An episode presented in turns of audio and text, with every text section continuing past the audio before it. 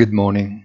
As expected, the correction phase of the markets, dragged by treasuries and Wall Street, accelerates.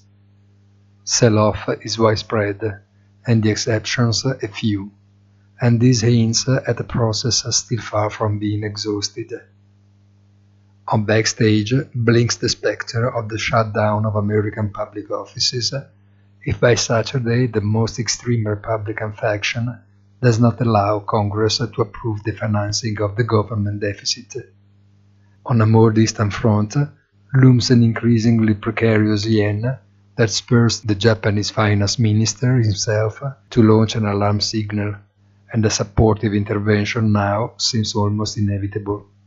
Have a nice day and please visit our site easy dash finance dot I T.